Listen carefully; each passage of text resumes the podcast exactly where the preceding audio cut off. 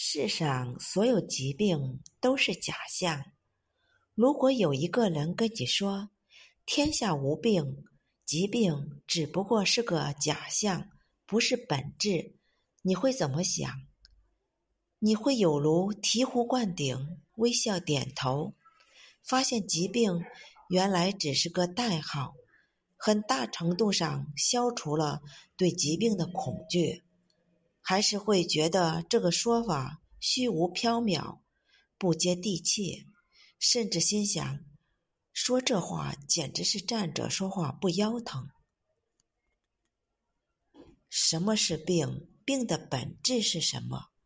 为什么说病名只是一个代号？什么是癌？为什么会得癌症？被诊断为癌症的人应该怎么做？疾病是我们最好的朋友之一。天下本无病，但生病时，我们的痛苦实实在在。这时候看天下无病这四个字，多少觉得有点虚无缥缈。我不是看不见症状，或者不了解病人的痛苦，而是强调一点，疾病是我们最好的朋友之一。病是以某一种方式来提醒你，让你知道你的生活方式或者思维模式出问题了。如果你因为受到这位朋友的启发，转身看到了自己的问题，并改变它，这个病就作为客人走了，不会继续留在你身体里。感冒、高血压、高血脂、心脏病，所有的病名都只是一个代号。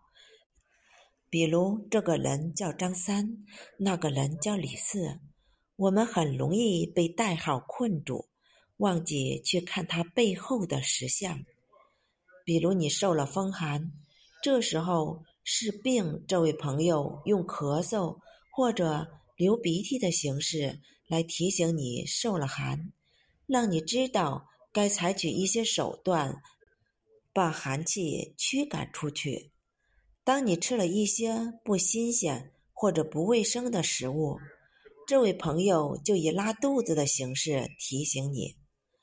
当你长期睡眠不足，他就以眼睛发红、脾气暴躁来提醒你，把问题的存在表达给你。如果没有疾病的提醒，我们也许就对身体的各种超负荷和不平衡无知无觉，一直随波逐流，让生活腐化下去。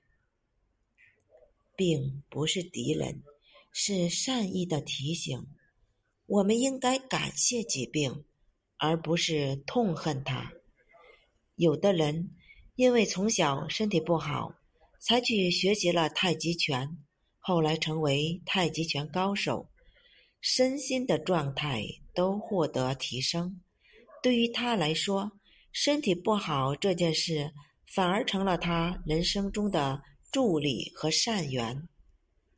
有的人每天晚上出去唱歌、喝酒，参加各种聚会、饭局，然后来找医生看病，说我失眠了，给我开点药调理吧。表面看来，他在积极地求医问药，解决问题，但其实，不论是求助于中医还是西医，都是治标不治本。因为他的潜台词是，你来帮我搞定失眠这个问题吧，搞定了我才能继续有精神参加 party 啊。他丝毫没有反思自己的生活方式出了问题，也没有改变自己生活方式的愿望。这种情况下，医生即使有心也无力，孤掌难鸣。只有病人开始反思自己的偏差，再加上医生的帮助，医生和病人完美的配合，才会让一些现象发生改变。这才是疾病作为一个信实存在的意义。